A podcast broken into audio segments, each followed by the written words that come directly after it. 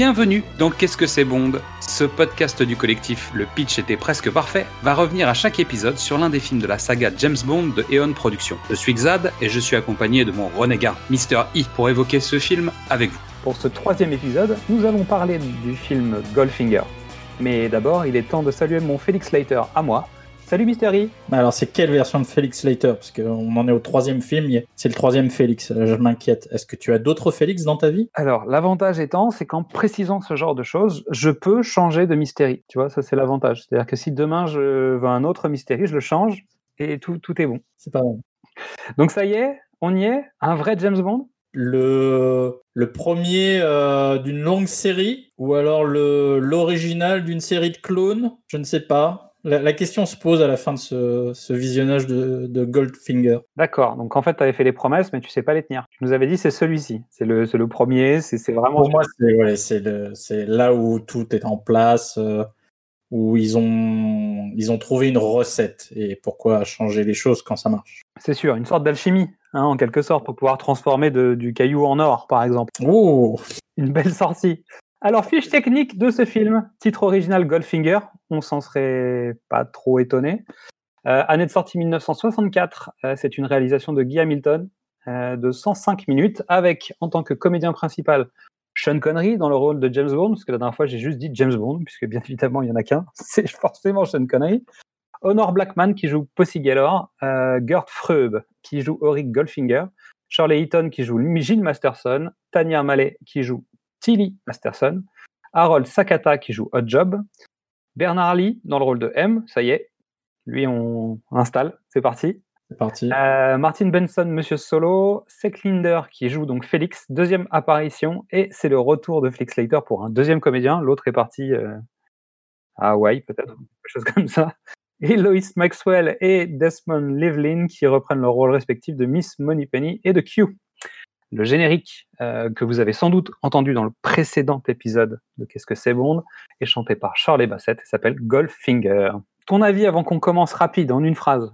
L'original, mais qui manque de saveur finalement avec le temps. Eh bien, je dirais euh, le, premier d'une série qui a quand même besoin de continuer à travailler.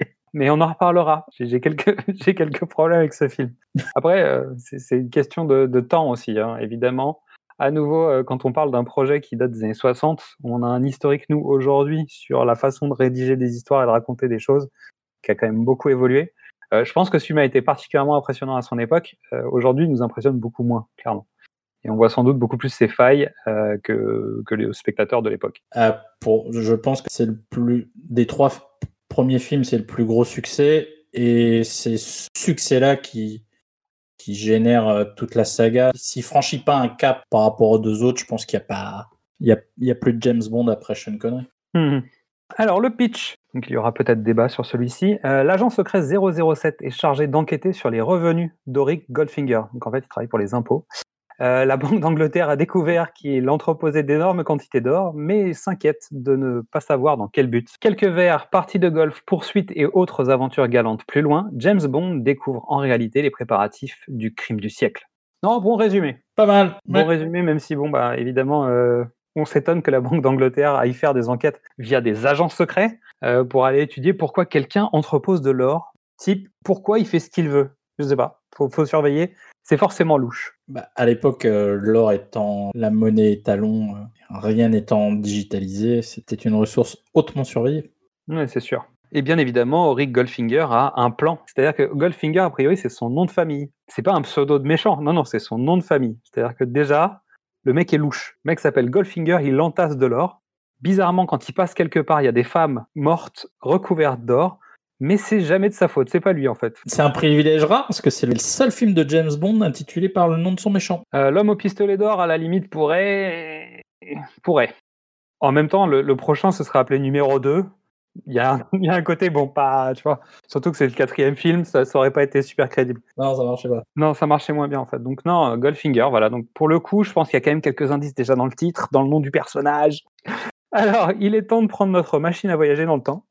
Alors, on va fermer les yeux et on va se laisser transporter en 1964 avec la bande-annonce de Goldfinger. Qui êtes-vous? Bond. James Bond. l'ennemi de tous les hommes, le vengeur. Il s'attaque au perfide Monsieur Goldfinger.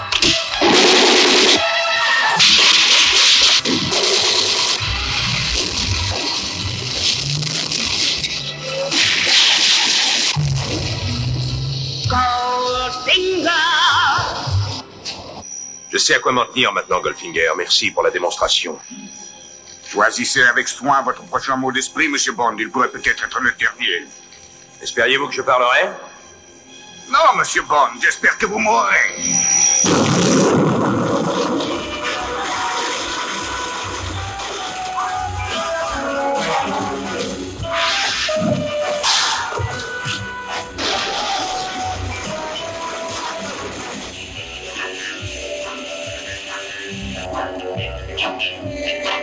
Une bande-annonce beaucoup plus courte que les dernières, hein. donc je sais pas si c'est la version courte, s'ils avaient déjà plusieurs types de bandes-annonces, mais en tout cas, c'est pas celle avec la voix off tout du long, qui t'explique tout le film et qui te dit oui, James Bond est plus fort que l'homme moyen, James Bond a un emploi, James Bond gagne bien sa vie.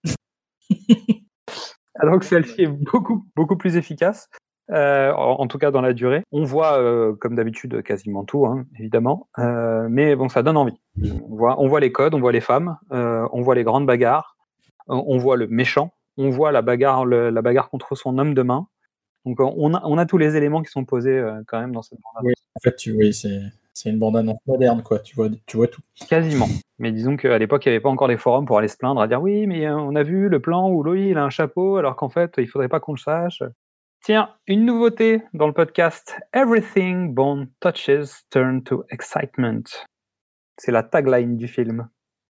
Pour parler de Midas et du toucher magique de Goldfinger. Elle est pas mal, elle est pas mal. Tout ce que Bond touche se transforme en excitation. Alors, on va laisser, on va laisser cette phrase en suspens, voilà. Euh, que dire?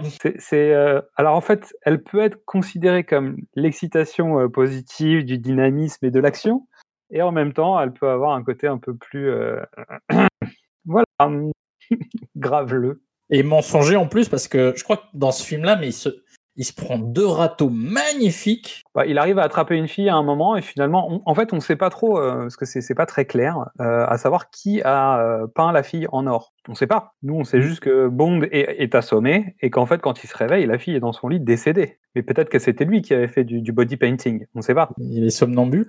Peut-être. En tout cas, il lui a fallu à peu près 4 heures pour se réveiller, puisque les ennemis ont eu le temps de tuer la fille, la peindre de la tête aux pieds, et de, de nettoyer la chambre. Parce qu'à mon avis, ça fait un peu de dégâts quand même. hein. À l'aérobroche, ça va très vite. hein. Ouais, mais il n'y en a pas sur le lit. C'est-à-dire qu'ils ont dû mettre une bâche, ben, tu vois, il y a quand même une organisation. Euh, même si Oddjob a l'air très fort, il faut être au moins deux pour faire ça.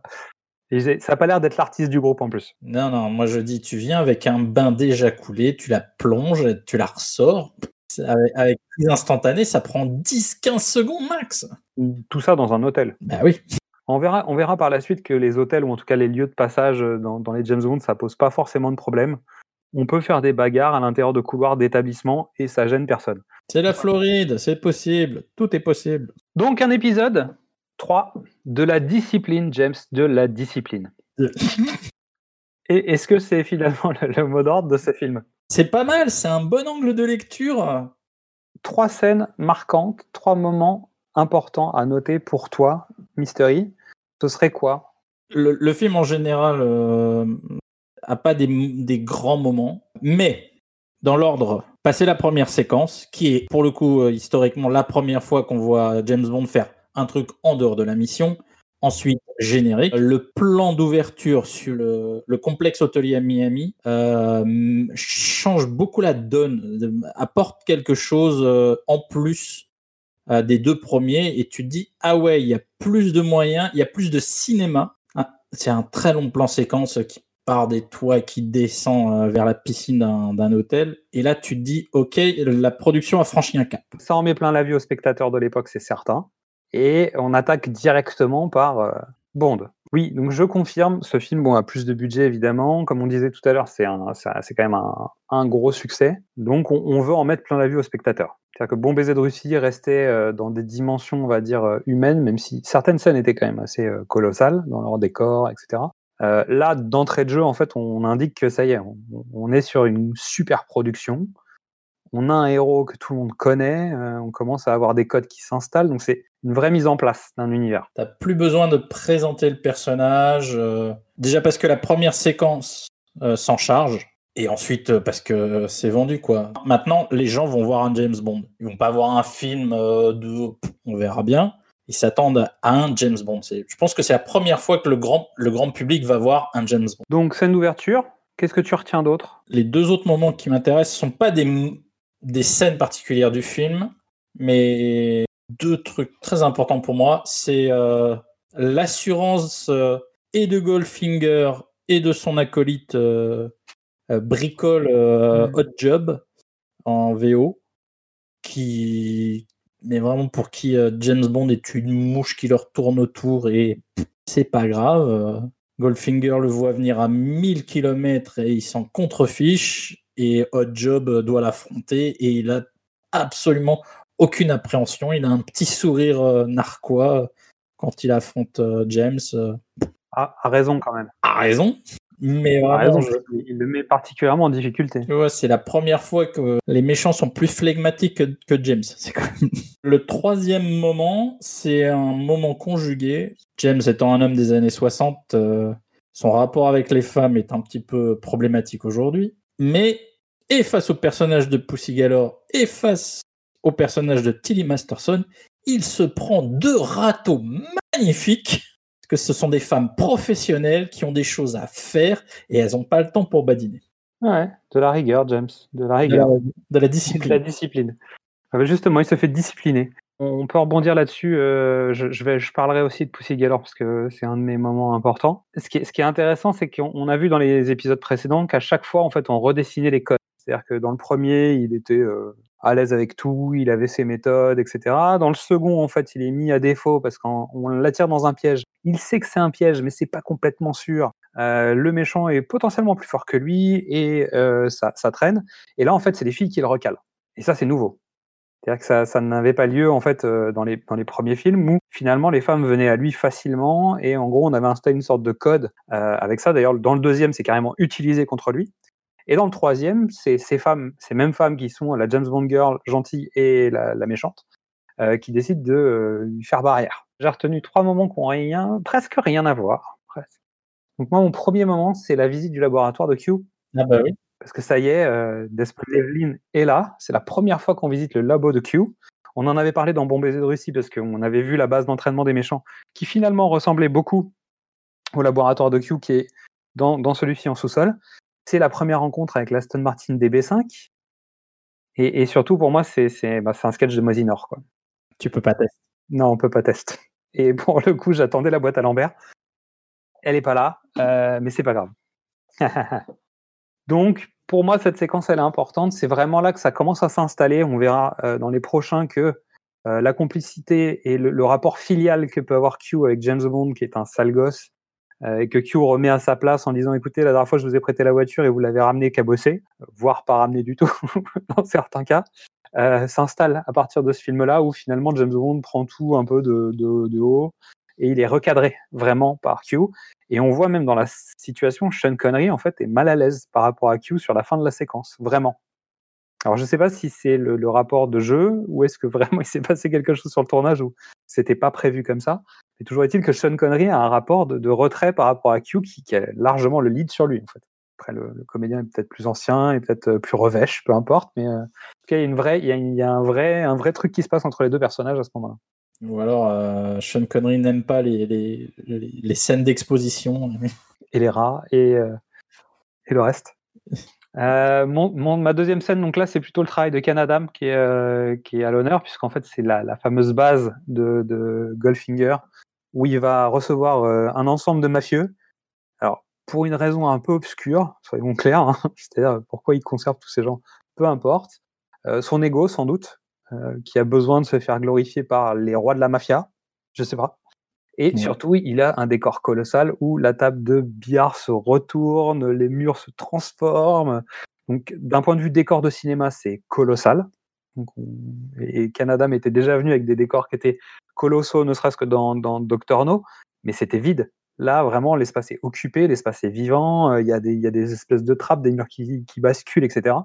Et il y a vraiment un, un ensemble qui est un peu too much pour expliquer son plan à des mafieux qui, de toute façon, ont l'air suffisamment idiots pour pas comprendre le plan, juste pour que James Bond, qui est planqué sous une table, entende le plan et puisse euh, potentiellement intervenir. Je suis d'accord, c'est d'une complexité mécanique euh, un peu impressionnante, surtout que euh, Goldfinger tourne des boutons dans tous les sens pour essayer de faire juste pivoter un panneau. Et sachant qu'il le fait plusieurs fois. C'est-à-dire que d'abord, il ferme les volets, les volets roulants électriques. Euh, donc, quelque chose qui est commun pour nous, mais qui ne devait pas l'être hein, à l'époque.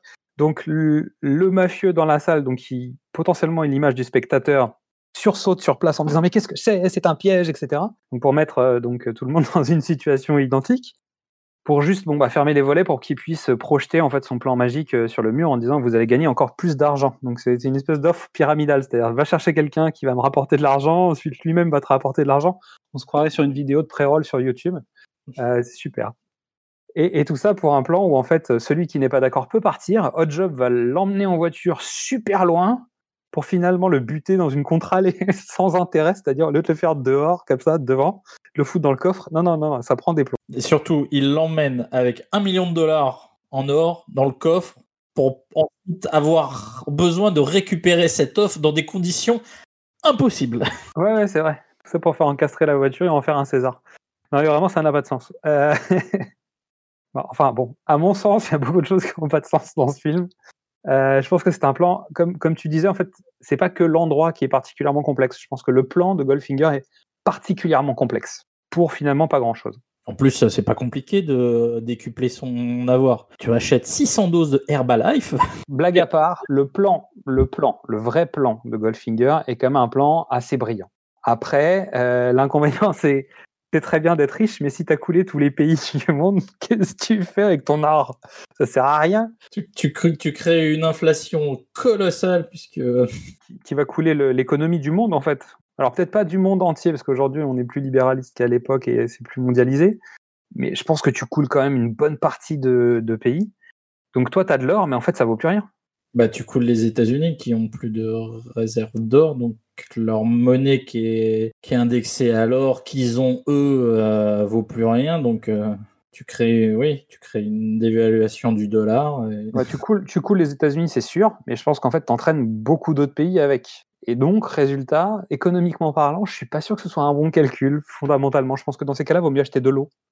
Ah non, ça, c'est un autre James Bond. On en parlera dans un autre épisode. Hein, c'est pour une prochaine fois. Euh, et mon troisième point, bah, en fait, ça rejoint le tien, donc c'est Pussy Galore. Donc déjà, on constate qu'il y a eu euh, gros travail hein, sur le nom des personnages, et qui donc va se faire, euh, bah, on va dire, violer par James Bond. Est-ce qu'on peut dire la chose comme ça? Non, elle dit pas non, c'est ça le, le principe? Elle cède. Oh Oui, alors elle cède sous, sous la contrainte, un peu. C'est-à-dire qu'il y, a une- il y a une contrainte avant qu'elle cède. Je, je dirais qu'elle est sexuellement agressée, mais qu'elle n'est pas violée. Non, C'est pour ça que je, mets, je mets des gros guillemets autour de viol, parce qu'on a quand même un sujet. C'est quand même une scène qui est, euh, qui est particulièrement malsaine. Au- Aujourd'hui, elle passe pas, quoi. C'est terrible. Ah non, ça c'est du post-MeToo euh, bien, bien comme il faut en fait. hein. Donc on le rappelle, euh, c'est pas parce qu'on le dit pas, mais quand on a un comportement qui dit non, ça veut pas dire qu'on veut en fait. On veut pas. Donc James, ça suffit. Je pense qu'il y a, j'ai pas d'autres mots en fait. C'est, des scènes qui sont pour le coup gênantes, euh, qui étaient sans doute gênantes avant MeToo et qui euh, post-MeToo sont encore plus gênantes qu'avant. en fait. Hmm, je pense qu'elles sont, elles sont gênantes depuis, le- depuis euh, la fin des années 80. Non, je pense que ça, bah, de toute façon, ça passerait plus, c'est sûr. Ou ça passerait euh, dans un rôle, mais qui serait pas celui du gentil. C'est-à-dire qu'un comportement de la sorte, c'est, c'est, c'est, c'est plus toléré chez les gentils, ou sinon c'est un anti-héros euh, vraiment qui va loin. Sur du film de cinéma grand public, je pense que c'est plus possible. Non. On retient pas grand-chose de ce film. Il n'y a pas de grande scène forte, euh, puisque là, en fait, la, scène épique du film, c'est l'attaque de Fort Knox à la fin, qui finalement se fait euh, bah, sans trop de tracas, en tout cas pour l'entrée, la sortie est plus acrobatique. Euh, mais c'est une scène de fusillade, une armée contre une armée. c'est quand même, c'est quand même une scène qu'on a vue des milliers de fois avant le film déjà. Pas à Fort Knox, mais qu'on a vu dans les westerns, etc., et qu'on reverra mille fois après. Je suis d'accord, mais mm, dans l'univers Bond, c'est quand même la première fois qu'il y a autant de figurants. Ils ont survolé Fort Knox pour, les, pour certaines prises de vue, ce qui représente quand même un accomplissement administratif extraordinaire. Alors oui, il y a eu mieux, mais dans l'univers James Bond, on est, on est au top par rapport au précédent. Euh, bon baiser de Russie où la, scène un peu riche c'était le mariage tzigane. Non, non, mais c'est sûr. Après, dans Doctor No, c'était l'explosion de la base où en fait il y avait pas mal de figurants qui passaient dans tous les sens. Là, c'est sûr que c'est une scène, une scène qui dure en plus assez longtemps, euh, qui en plus est climatique dans sa manière. Dans... C'est un climax à l'intérieur du film, puisque James est accroché à une bombe, que la clé il l'a pas, que finalement il doit descendre trois niveaux avec son téléphone portable euh, dans Candy Crush pour pouvoir aller récupérer la clé. Euh, parce qu'on est quand même dans un jeu de labyrinthe à ce moment-là où en fait il doit déplacer une bombe qui roule. Il a de la chance, la bombe roule. Elle n'aurait pas roulé, il serait mort. D'ailleurs, on, on va faire un petit spoil. Donc, euh, si jamais vous voulez pas connaître la fin de cette scène, euh, partez et revenez plus tard. Euh, co- comment s'arrête cette scène avec la bombe, Mister E? J'adore cette fin puisque évidemment on arrive à une bombe et un compte à rebours et contre toute attente, c'est un technicien euh, lambda qui appuie. Alors que James s'apprête à arracher les fils, le technicien appuie sur l'interrupteur, tout simplement. Il n'y a pas de chat sur le toit euh, à prendre et à. Il n'y a pas de, lumière euh, qui t'empêche de savoir si le fil bleu est rouge et jaune et vert. C'est non, mais là, c'est et, et il est ridiculisé, surtout. C'est-à-dire que la formation du MI6 euh, n'est pas si performante que ça. La, seule, la seule truc qui a la classe, c'est que le compteur s'arrête à 0,07 secondes. Bien évidemment, il avait trois chiffres. Pourquoi, on ne sait pas, mais bon, en tout cas, euh, c'est les compteurs de l'époque. C'est aussi une marque euh, de l'humour euh, James Bondien anglais, peu ironique. en anglais, on dirait tongue in cheek, avec mon super accent, et un moyen de signaler en fait la fin des enjeux. C'est pas mal.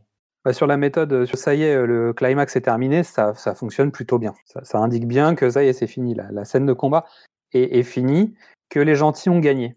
Mais justement, dans cet épisode, c'est un faux, euh, c'est une fausse fin. Mais c'était déjà le cas dans Bon baiser de Russie. hein. C'est vrai. Donc c'est aussi. Est-ce que ce serait une signature? Le méchant revient. C'est-à-dire, on, est dans un, on est dans un slasher. Il n'est pas mort. Et exactement comme dans Bon baiser de Russie, le méchant meurt et on se débarrasse de lui euh, sans cérémonie, sans, sans climax, sans intensité. euh. Allez, hop, Expédié quoi. dégage. Ça y est, c'est la vraie fin du film. Maintenant, on va passer à la scène d'amour, hein, puisque c'est ça la règle. Donc non, je notais aussi quelque chose euh, dans les spoilers toujours. Alors, il y, a- il y a un spoiler déjà dans la situation, c'est-à-dire que Felix Leiter est endormi à côté de Fort Knox, alors que dans l'histoire, il n'est pas censé être là, à aucun moment. C'est-à-dire que s'il est là, c'est qu'il y a Anguille sous roche. Ça, c'est un, spoiler de narration. Et ensuite, euh, c'est Pussy Gaylor qui finalement a appelé les, les renforts. Parce que James n'a pas réussi à communiquer l'information auprès de, de son service ou auprès de Félix. C'est le, le, le raccro de dernière seconde pour pas que ce soit un Deus ex machina. Oui, mais qu'est-ce que c'est un Deus Ex Machina, euh, Mystery? Parce que là, euh, je vois pas, euh, je vois pas. C'est la résolution inexpliquée. Oui, bah, en même temps, on sait pas trop pourquoi Pussy Gaylor a changé d'avis. Eh bien, si, mais bon, ça s'expliquera dans le film suivant. C'est C'est le toucher magique de James. on apprend que en fait Thunderbolts c'est le surnom de James. Ouais, ok, d'accord, super. Alors là, Celle-là, je. Non, celle-là est vraiment sale. Qu'est-ce qu'un Deus Ex Machina? C'est le dieu hors de la boîte. C'est l'intervention divine euh, dans une histoire euh, qui n'est ni justifiée euh, ni expliquée. Oui, alors qu'en fait, là, nous, on a un double fonctionnement, c'est-à-dire on a un Deus Ex Machina McGuffiné, quoi. Exactement. C'est-à-dire qu'on a vaguement justifié par un truc qui est quand même particulièrement grossier et sans vraiment te l'expliquer, pourquoi il y a un Deus Ex Machina qui n'est pas vraiment un Deus Ex Machina, puisqu'on a un début d'explication. L'amour inspiré par James, c'est magnifique. Ouais, c'est un Deus Ex McGuffin. On va déposer cette expression. Mais pour le coup, donc James Bond, inutile, dans ce film finalement. C'est-à-dire il est, il est là pour créer la situation déclencheur de, l'intervention qui va permettre d'arrêter euh, Goldfinger. Lui-même arrête Goldfinger à la fin. Mais disons qu'il a quand même un parcours où c'est pas lui le responsable de l'ensemble des événements qui vont avoir lieu pendant le film.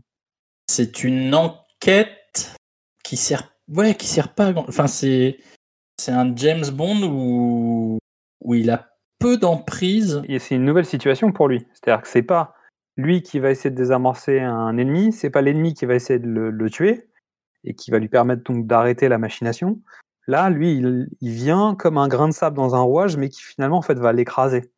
Et parce qu'il a euh, pu faire sur son chemin, il finit par avoir de l'aide extérieure qui vont lui permettre de, résoudre le problème. Mais lui, directement, euh, bah, en fait, finalement, il a perdu. C'est-à-dire qu'il aurait été tout seul, il perd. Et ça prouve que James n'est qu'un homme.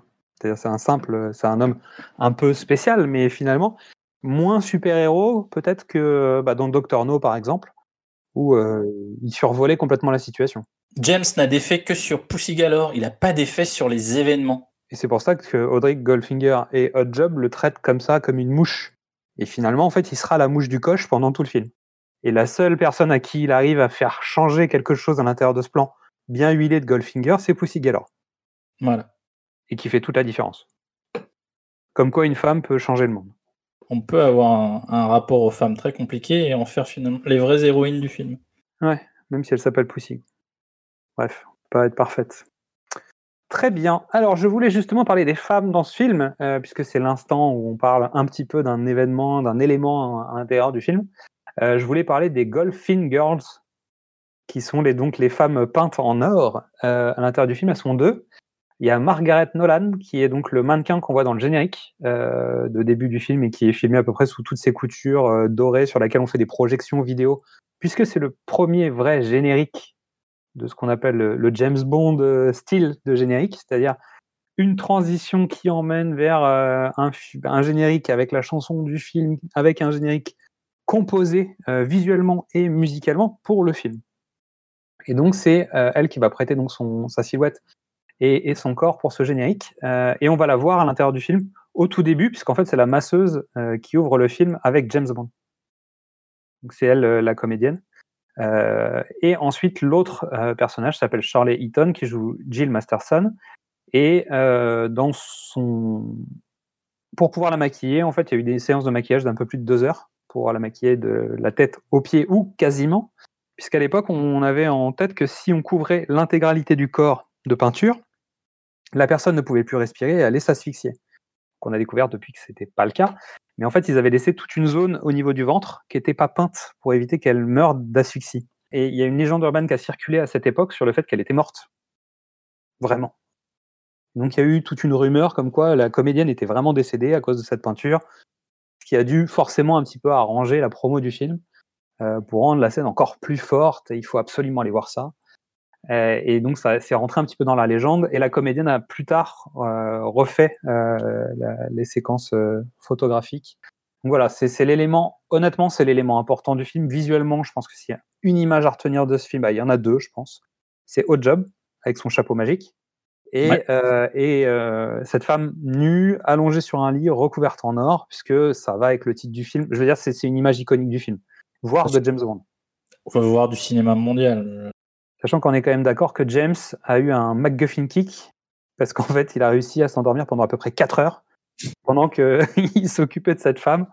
Euh, donc c'était juste le temps dont le scénariste avait besoin pour que la situation puisse se mettre en place, qu'on puisse faire le nettoyage. Euh, parce qu'ils ont fait venir euh, toute une équipe juste pour la peindre en doré et la laisser dans la chambre, sans incriminer James.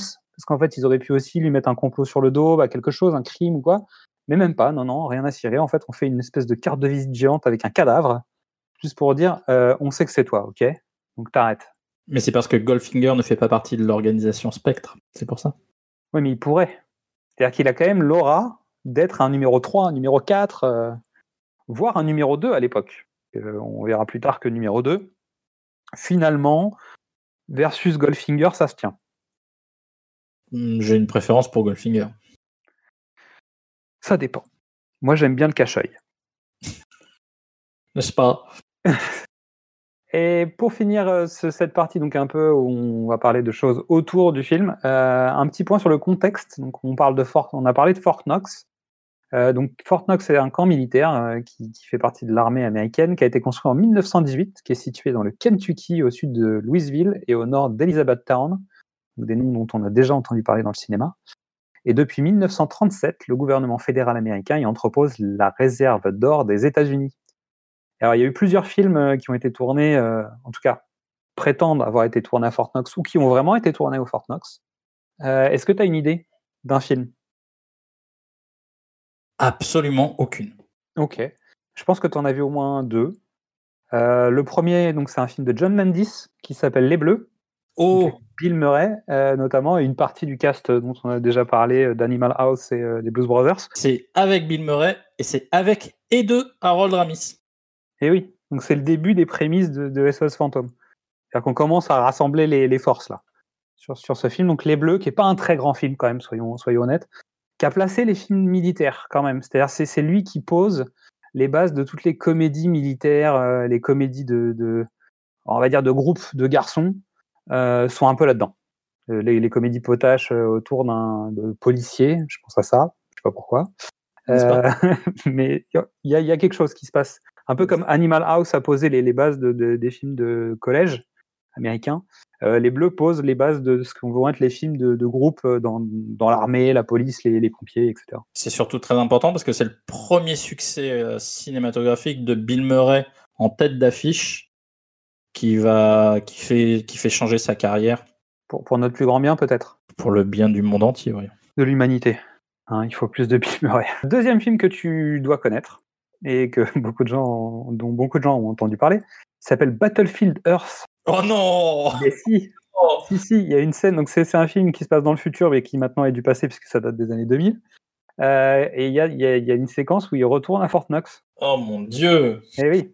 Ensuite, j'ai Denis Go chez les Barbus, qui date de 1951, 6 Million Dollar Main euh, de Solid Gold Kidnapping de 1973, Black Jack Wild in the Sky en 72 et Beyond the Headline en 1937.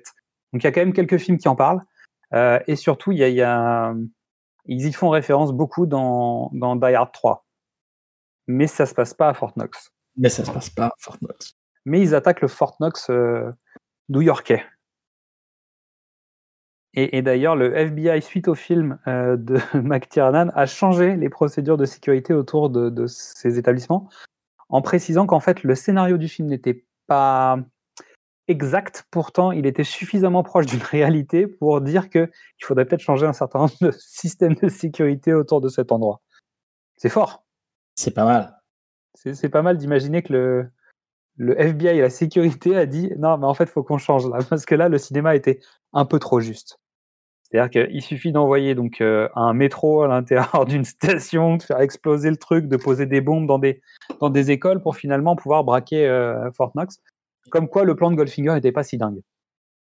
Euh, sauf que Fort Knox de, de James Bond ne ressemble absolument pas au Fort Knox de la réalité. Ouais.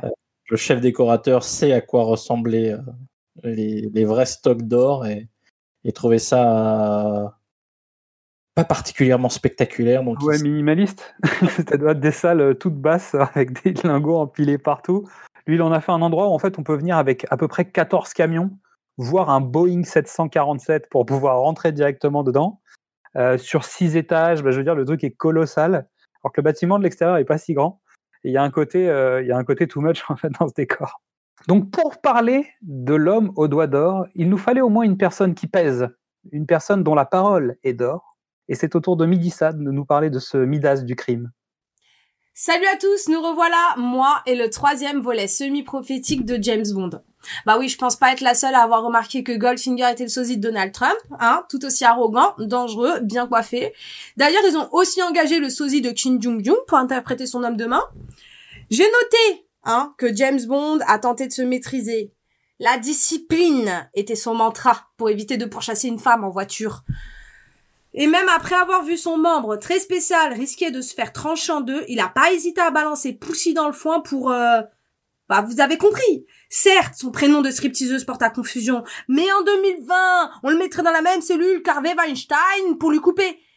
Enfin, finir le travail de Goldfinger. D'ailleurs, je vous ai dit que Goldfinger ressemblait énormément à Donald Trump. Ils doivent avoir le même coiffeur.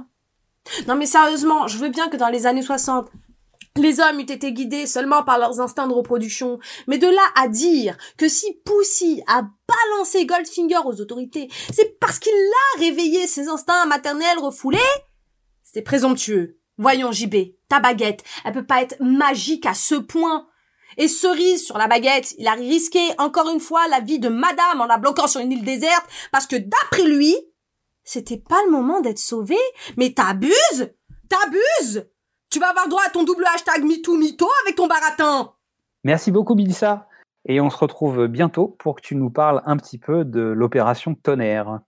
Donc vous l'attendez euh, car vous voulez nous torturer avec un rayon laser pour savoir si nous allons être capables d'en parler.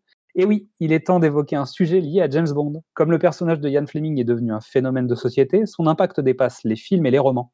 Et nous allons donc tirer un sujet au chapeau et voir si nous sommes des pros de l'impro. Mystery, c'est à toi. Euh, tire au sort, va bien au fond du chapeau pour aller récupérer les, les- le petit papier. Alors, je me retrouve avec James Bond, espion pour cible. Ah, oui. Alors, euh, alors pour vous décrire la tête de Mystery, en fait, il a, il a la bouche encore ouverte. Euh, alors, James Bond Espion pour cible, c'est un, de mémoire, c'est un jeu vidéo. C'est un jeu vidéo, c'est sûr, euh, qui, qui a dû sortir à peu près sur PS2, je pense.